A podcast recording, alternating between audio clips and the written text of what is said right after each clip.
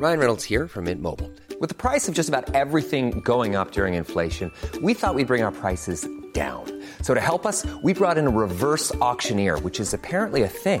Mint Mobile unlimited premium wireless. Ready to get 30, 30, bit to get 30, bit to get 20, 20, 20, bit to get 20, 20, bit to get 15, 15, 15, 15 just 15 bucks a month. So, Give it a try at mintmobile.com slash switch. $45 upfront for three months plus taxes and fees. Promo for new customers for limited time. Unlimited more than 40 gigabytes per month. Slows. Full terms at mintmobile.com. Finding your perfect home was hard, but thanks to Burrow, furnishing it has never been easier. Burrow's easy to assemble modular sofas and sectionals are made from premium, durable materials, including stain and scratch resistant fabrics. So they're not just comfortable and stylish, they're built to last. Plus, every single Burrow order ships free right to your door. Right now, get 15% off your first order at burrow.com slash ACAST. That's 15% off at burrow.com slash ACAST.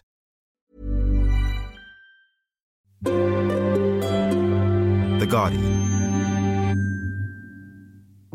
Silicon Valley is a hotbed of drama, and we've long been fascinated by the cult figures at the top. He stepped down, but after he read the details of his entire ouster splashed across the front page of the New York Times, he was not happy and, and tried to fight his way back in for a few months. To no avail, but still. The story of Travis Kalanick, the former CEO of Uber, is a cautionary tale for anyone who thinks they can bully the press, pressurize government officials into rewriting the rules, and disrupt their way around criticism. Because rest assured, if there's a shady underbelly, somebody's going to start digging. My point has always been like, if you want people to not dig into your weird projects, then don't name them something that sounds like a James Bond movie, right? I'm Jordan Erica Webber, and this week I'm sitting down with Mike Isaac, technology correspondent for the New York Times, whose book, Super Pumped, tells the story of the rise and spectacular fall of one of Uber's founders. This is Chips with Everything.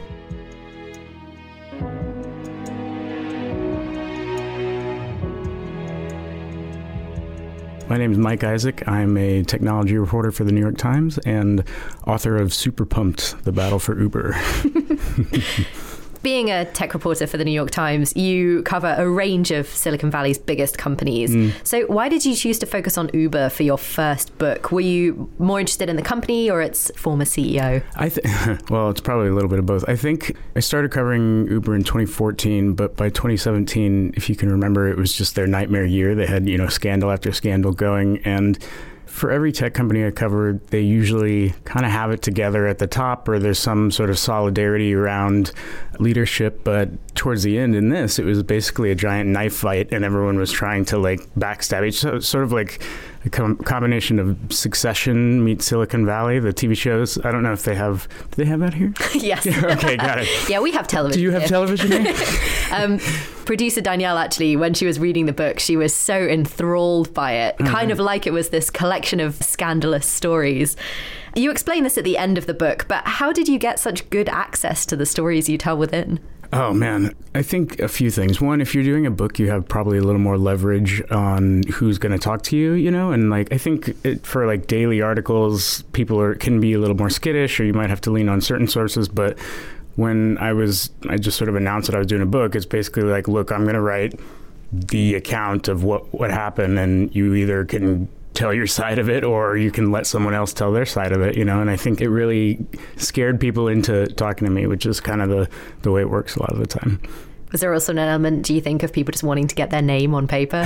definitely. I think there's probably something more powerful about a book and like whatever it means to be like in that. And look i think a lot of people don't look great in this book and some maybe look better than others so they probably wanted to make themselves or explain themselves, you know, and I, I, think that's important. And I tried to be actually pretty fair to everyone in this. Like, I didn't, I think it's probably easy to make someone like Travis Kalanick, the former CEO, into like a cartoon villain. And he definitely has his flaws, but I also tried to humanize him a little bit more than, than I think he was in 2017 in all the headlines. Before we get to the company and its beginnings as Uber Cab, can mm. you bring us back to 2009 before we knew just how bro the culture was in Silicon Valley? So we had people like Zuckerberg, Page, Musk. When Kalanick was trying to make it big, he was trying to get into the cult of founders. Yeah, yeah. So, how big was that cult following at the time, and what were the consequences of it? Yeah, I think so. This idea around the cult of the founder, I think, is pretty popular in Silicon Valley. They probably wouldn't call it that themselves,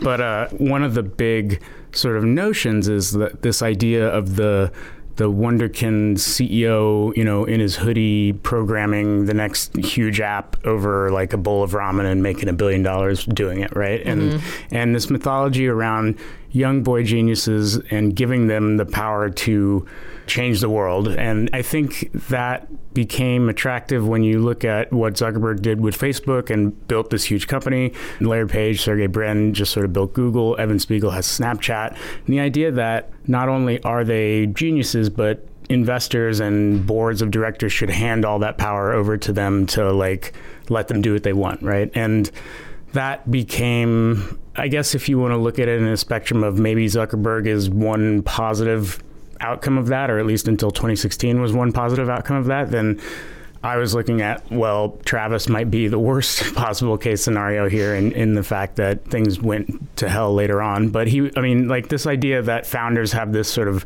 vaunted status in the Valley, I think um, is pretty pervasive and continues today. Let's talk about Travis Kalanick then. Who was he before Uber? Yeah, Travis was kind of a serial entrepreneur, I would say. He did a few startups. One was a total failure, one was kind of a middling success. He sold uh, the second one, made it like a million dollars. So he was a millionaire, but a, a middle class millionaire in Silicon Valley at least. And um, I think the big takeaway, and everyone who's ever known Travis or everyone that has ever worked with him will tell you he's probably the most driven, aggressive CEO they've ever met, right? Like whether it's going up against the recording industry of America or the Motion Picture Association of America when he did his first startup, which was basically like a proto version of Napster, like hmm. file sharing before it really existed, or the taxi and limousine industry that uh, is way more difficult to break into, I guess, in transportation. Um, he would always fight and always push and never really give an inch in how he would push his workers or himself to create this next great company. Because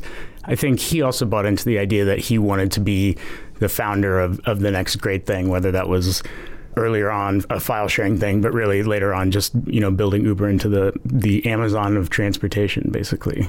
What would you say he learned from these other ventures? Yeah, so I think the most important probably part early on is he had a with Scour, uh, the first uh, file sharing service he had. He got sued into oblivion basically by all of these the recording companies, the movie companies, and one of his investors was this guy Mike Ovitz, and he was like a super agent in Hollywood back in the day, and he, he wasn't really a tech investor, but he just started dabbling and once Ovitz saw the writing on the wall and saw all of the movie and music people kind of going after the startup, he was like, all right, I know where my bread is buttered. I'm going to just hit the eject button. And he ended up turning on Travis, uh, his own founder. And Travis never forgot that. I think mm-hmm. he really formed this idea that you can't trust your investors. In the end, they only just want to get money and and don't really care about you or the company. And that's something that he took throughout his entire career. And it would become a self fulfilling prophecy later on.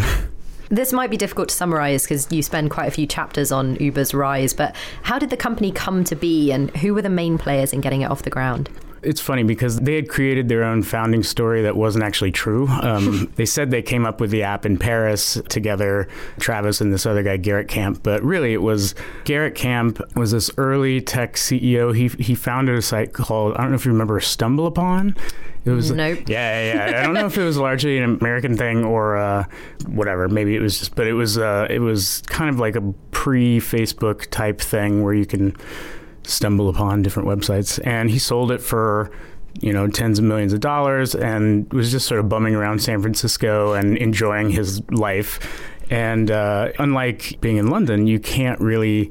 There was zero taxi sort of infrastructure in San Francisco. I used to work at Wired in in uh, South of Market in San Francisco in 2009, and it was like a 50-50 chance a cab would come and get me if I had to get into any meeting. And so basically, it was this millionaire guy, Garrett Camp, wanted to build a service for himself where as the iPhone was beginning to sort of really take off the idea that you could like press a button and get a car to you immediately was really attractive to him. So Kalanick really enjoyed being CEO of what became a successful startup. Yeah. What was his vision for the company and how did he try to achieve it?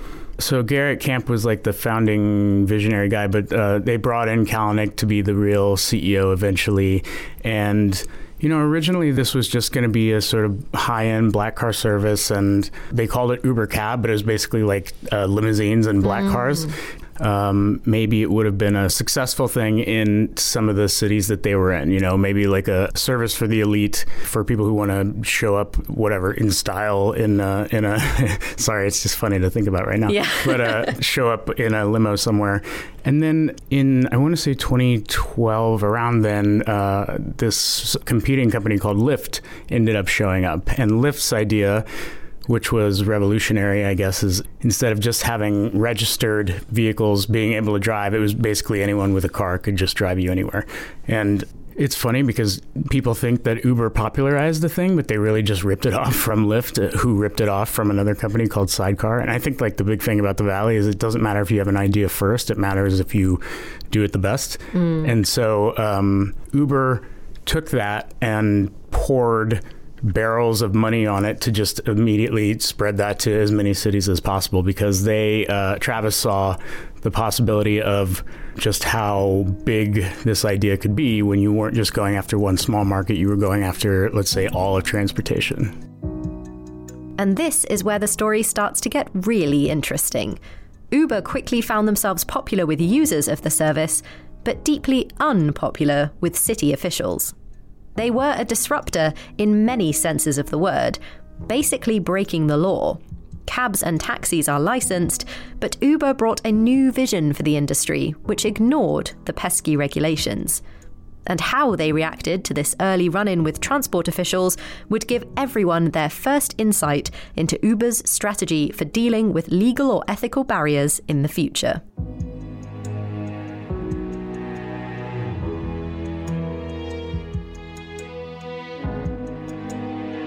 Kalanick and this other guy, Ryan Graves, who's one of his lieutenants, and, and a few other early employees, they get a cease and desist letter from the San Francisco Transportation Authority.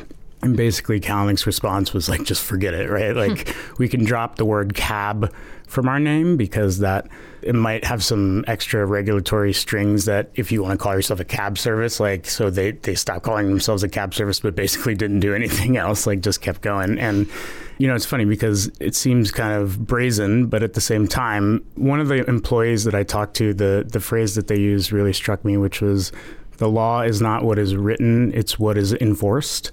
And the whole mm. point of Uber is just blitzkrieging every city and barreling into it so that regulators can't even catch you. Like they're totally caught off guard, under equipped, aren't able to even really always tell when a car is an Uber or not. So the idea that they were just flooding the zone in spite of regulators' consistent like denials of their service was kind of revolutionary. And I have as many criticisms of Travis and the company as I do admiration. It's kind of a split thing among technologists because some of them are just like, look, this is how you do things. This is, this is how you disrupt the existing order when it's not going to just change otherwise. How did they deal with de Blasio specifically? so, Mayor de Blasio in New York, that was really fun. I, I was living in New York at the time. Uh, I live in San Francisco now, but I, they so de Blasio was going to put this cap on how many Ubers can be on the road. Uber is strongly against that because their whole model is based on supply and demand, and they just want to have as many drivers as possible when so it doesn't take a long time for people to get cars. So they tried some negotiating, but De Blasio was pretty strongly gonna, you know, move towards this cap. So Uber decides to change the programming of its app to show users in New York this new mode called De Blasio mode, like inside of the app. And if you switched over to de Blasio mode, it would show your wait times were like 30 minutes or 40 minutes, like some sort of like, it was really amazing. Cause, uh, and I remember using, I was like, oh my God, what is this? But the whole point was like, if you let the mayor do this, your life in Uber is going to be awful now, and you're going to have to wait like a half an hour or more for a car. Press this button to send an automated letter to the mayor's office or to send a phone call directly to them right now. And it worked. Like it just, I mean, imagine turning on a switch for the hundreds of thousands of people that use your app and just flooding the mayor's office with complaints. And just a few days before it was supposed to go into effect, uh, de Blasio ended up backing down. And Kalanick didn't only have issues with uh, government officials, he also didn't like a lot of journalists. What was your own relationship with him like? I would say not great. uh, no, I think um, look, I've always tried to be fair to the company, and I have like a healthy relationship with their comms team because I can just be like, look, this is what I have. I'm welcome to hear your side of the story, but I got to do my job. But I, I, think he felt unfairly targeted for a long time around how the press portrayed him. Every profile was just about how aggressive he was and there was supposed to be i remember getting told he was doing this vanity fair profile that was trying to humanize him more and and it ended up being like the first line was like travis kalanick has a face like a fist right wow. he was like what the hell what was that right and it's really funny a lot of people around him would tell me that they had a sort of Trumpian vibe from him. Like he just felt very unfairly targeted a lot of the time. And if people only sort of understood and didn't listen to the press, uh, that that they would get it. You know, I think we covered him fairly accurately, and I think there were some things that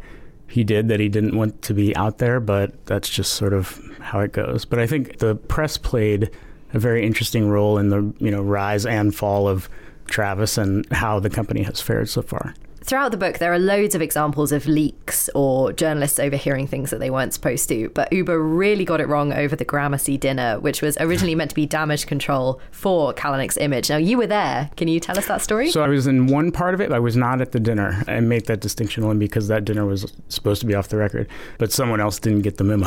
um, so there's this part in 2015 where Travis is feeling targeted. He every profile of him is just about how he's a tech bro and a a huge jerk or like uh, denigrates women or, or, whatever.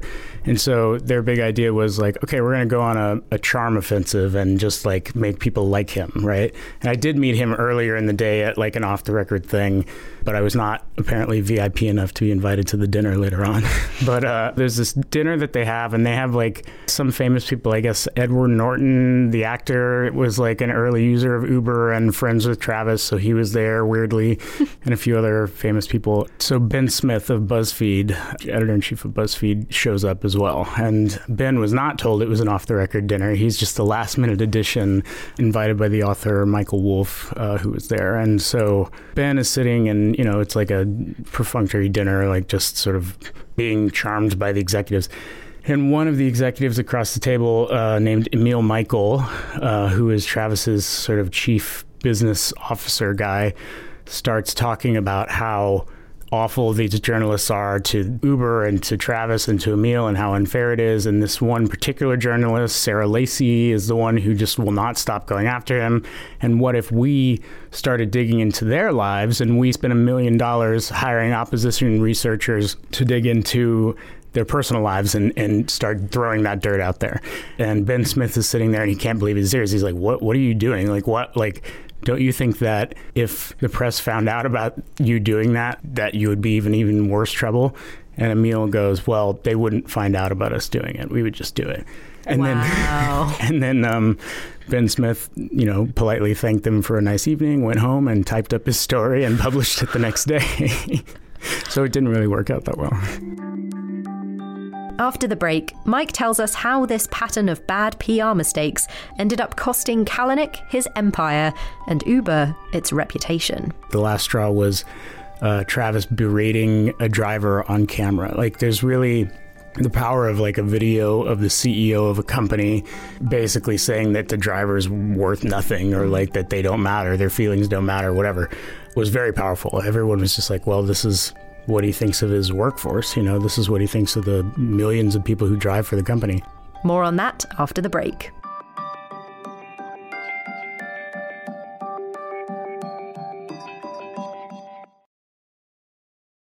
The way things are isn't the way they have to be. But knowing what to challenge and how to change it isn't always clear. That's why independent journalism has never mattered more. When we are free to follow any lead and question any authority, we can confront the status quo, uncover vital alternatives, and bring clarity to the world's most complex issues. We can help our readers understand the world. So together we can fight for a better one. Hope is power. And with your support, you'll always find it at The Guardian.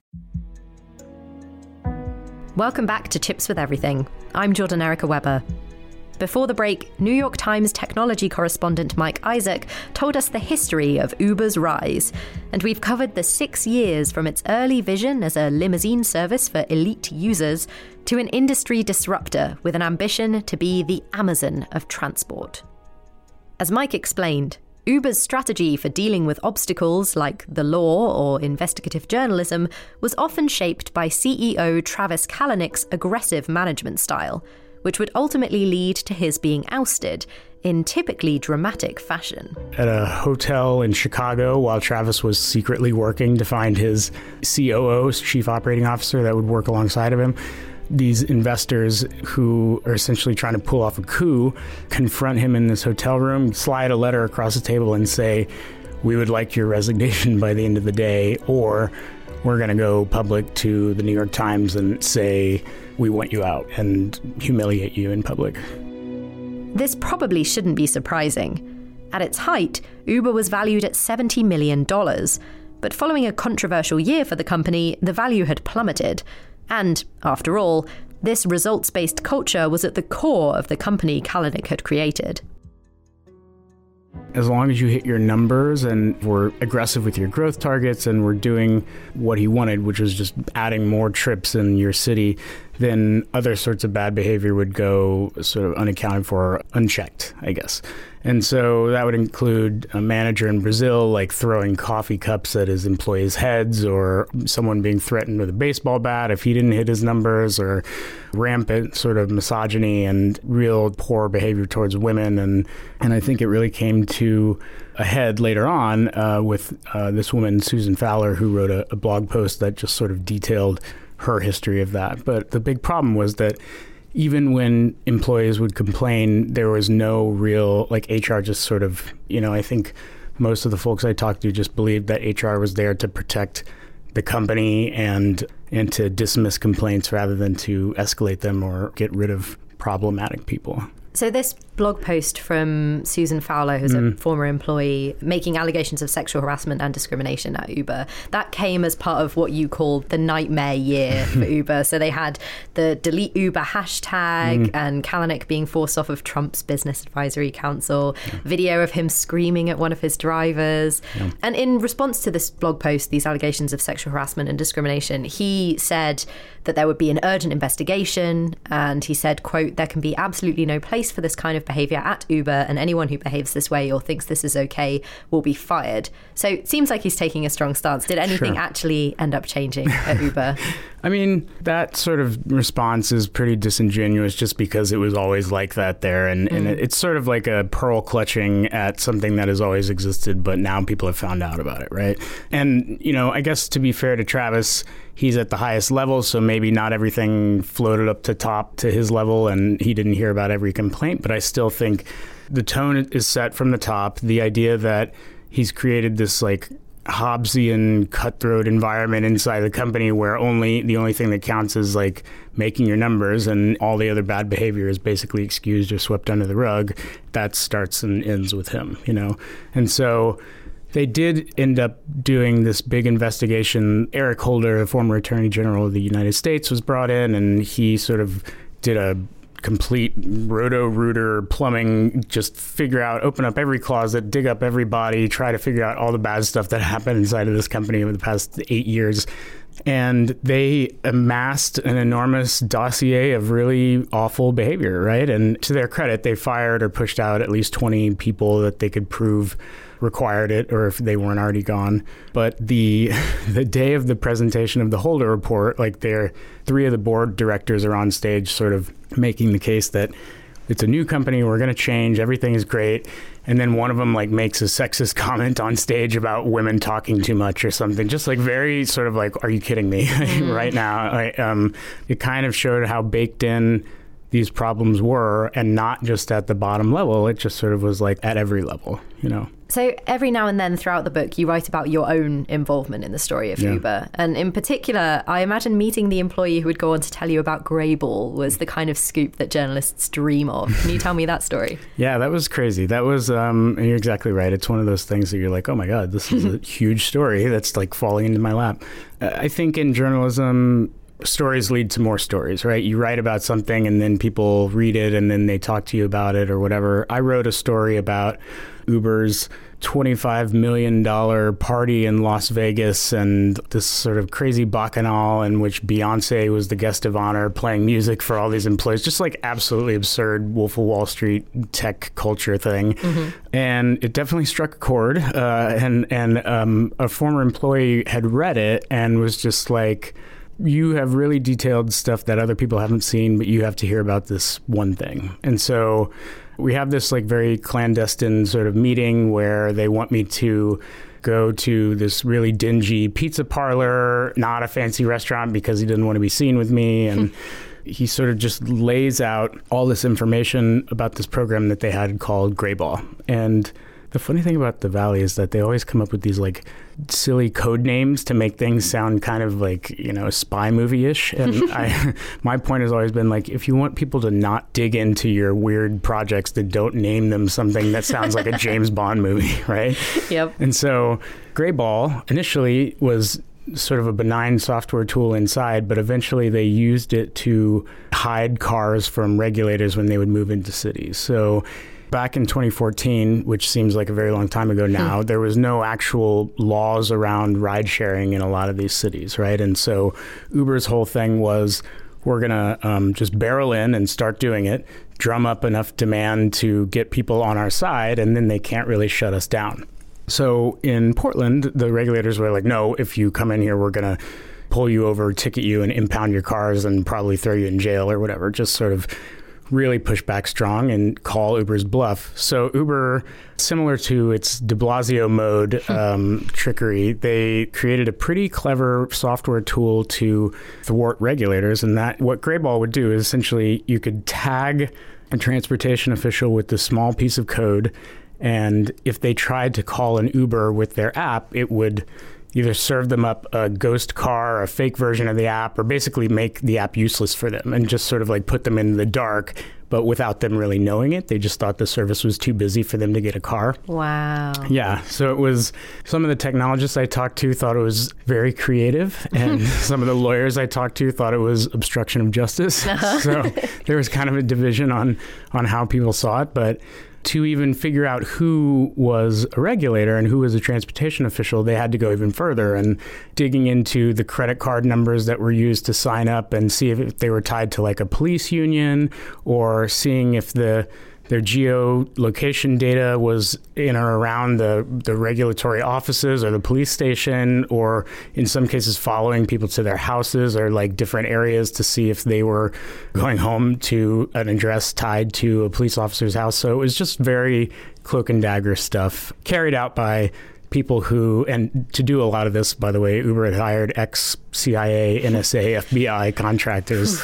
so it seemed like spycraft, and it kind of was. Uh-huh. And um, at the same time, it, it worked. You know, um, this happened in 2014, 2015, and we didn't report it. I didn't get this tip, and the story didn't go up until 2017. So a lot of the damage, if you want to call it that, mm-hmm. was done, or a lot of it already just sort of happened without anyone knowing it until later. Uber did eventually admit wrongdoing after your scoop. Their chief security officer, Joe Sullivan, said in a blog post We have started a review of the different ways this technology has been used to date. But as you said, the damage had been done. At least Uber had achieved what they wanted. But had the damage been done for Uber? Like, did they face any consequences? After our story came out, there were a number of attorneys general in different states who, you know, filed lawsuits. The Department of Justice in the U.S.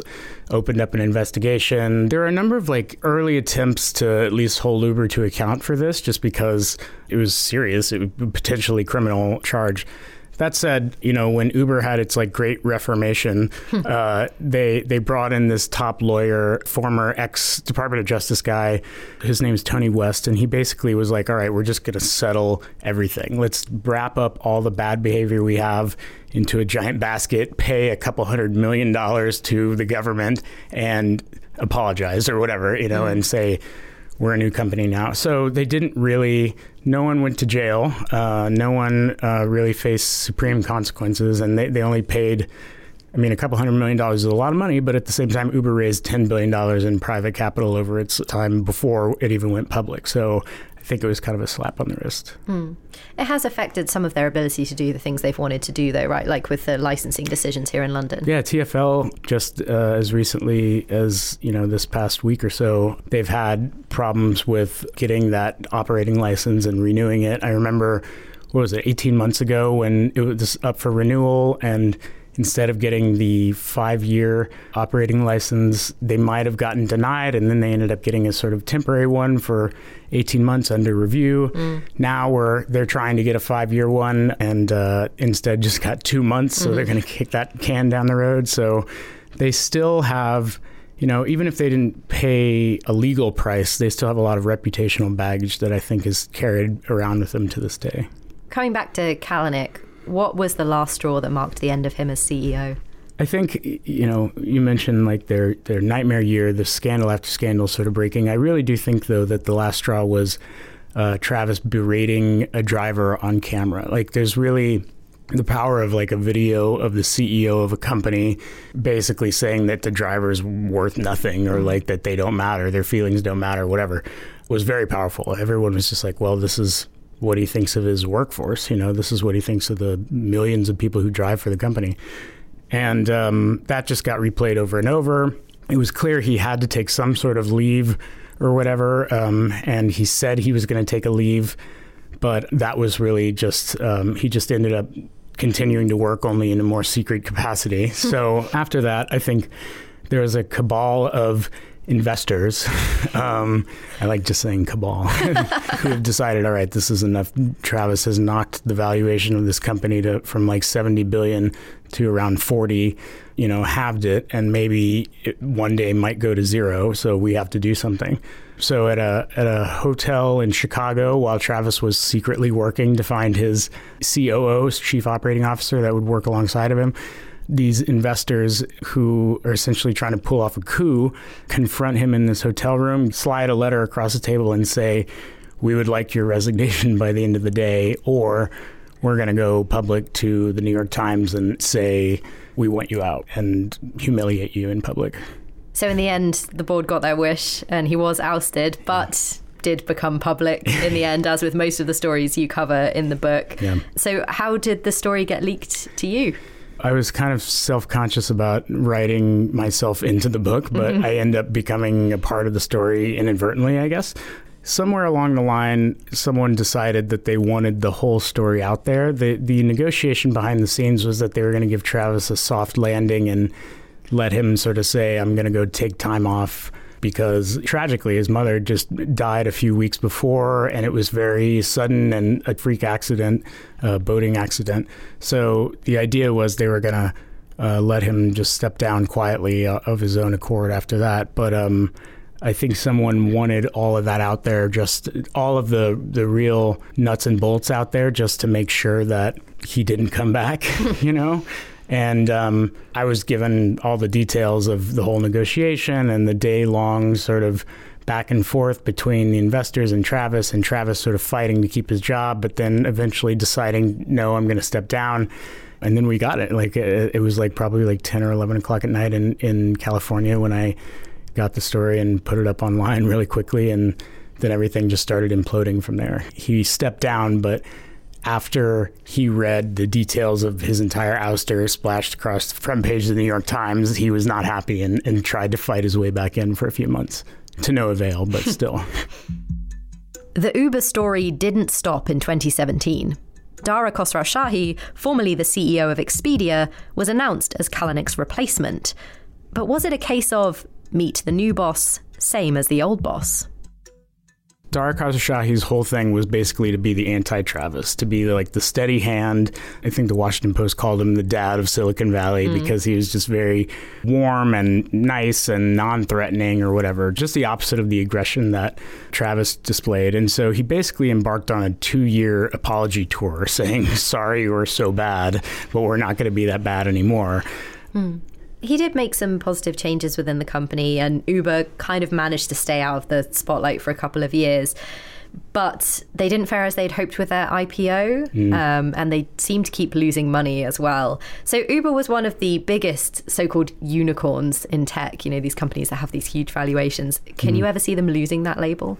The crazy thing that we're seeing now, and it's not even crazy, the probably like normal thing that we're seeing now is just valuations are coming back down to earth, right? Mm-hmm. Like Uber was valued, I think, if not the most, then one of the most highly valued private tech companies in tech history, right? And we can look to WeWork as probably the successor to that throne. But now, as they're moving towards going public as they're showing their numbers to investors and like really just sort of explaining this is how our business works.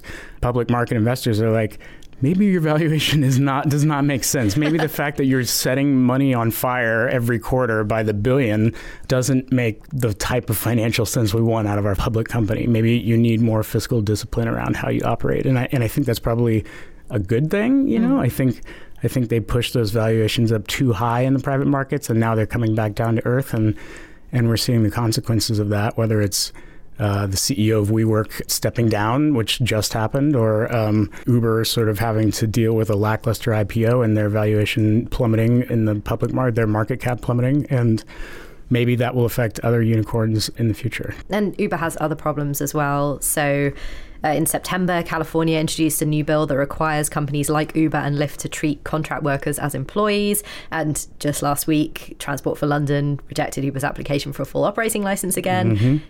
Is this the beginning of the end for Uber? So I think the, the sort of grand irony of Uber is that they can like unlock an entirely new mode of transportation for the world and still perhaps not be a profitable business or like a viable business. Dara keeps saying they have a path to profitability and they want to be a transportation platform. And platform is like the buzzword bingo of every tech company these days, but like everyone wants to be a platform. Mm-hmm. But uh, they are moving into a bunch of different lines of business, whether that's trucking or like freight or uh, Uber Eats, which is, you know, big at, across the world now.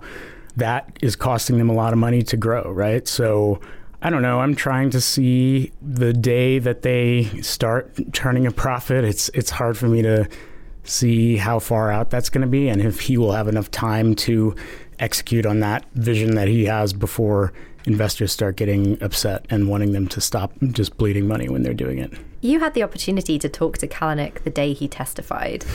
The conversation was off the record, so I won't ask what it was about, but it must have been pretty surreal to talk to him that day, given the circumstances. Did you ever feel bad for this man that you've written so much about? I went into this book just sort of not knowing how I was going to write about him, and I wrote about him for a long time and kind of not as a character that was particularly lovable. But I did want to humanize him a bit more and that occasion as well as other times that we met like he's very charming he's very gregarious i know why people sort of flock to him because he does have this similar to steve jobs like a reality distortion field that pulls you in and that makes you want to believe in them and i think that's probably a characteristic of a lot of these charismatic CEOs. I think Adam Neumann at WeWork probably had a similar thing that convinced people to invest all this money in him at some crazy valuation.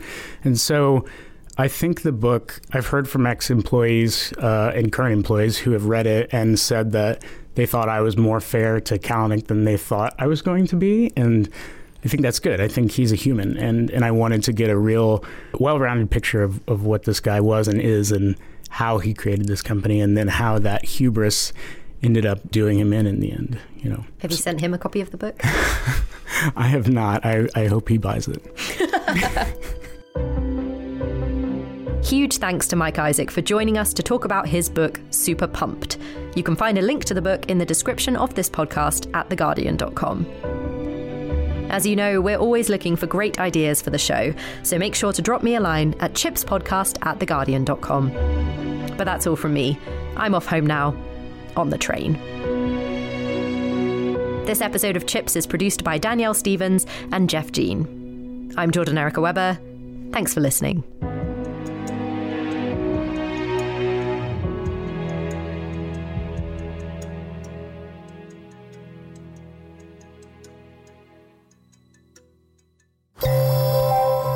For more great podcasts from The Guardian, just go to theguardian.com slash podcasts.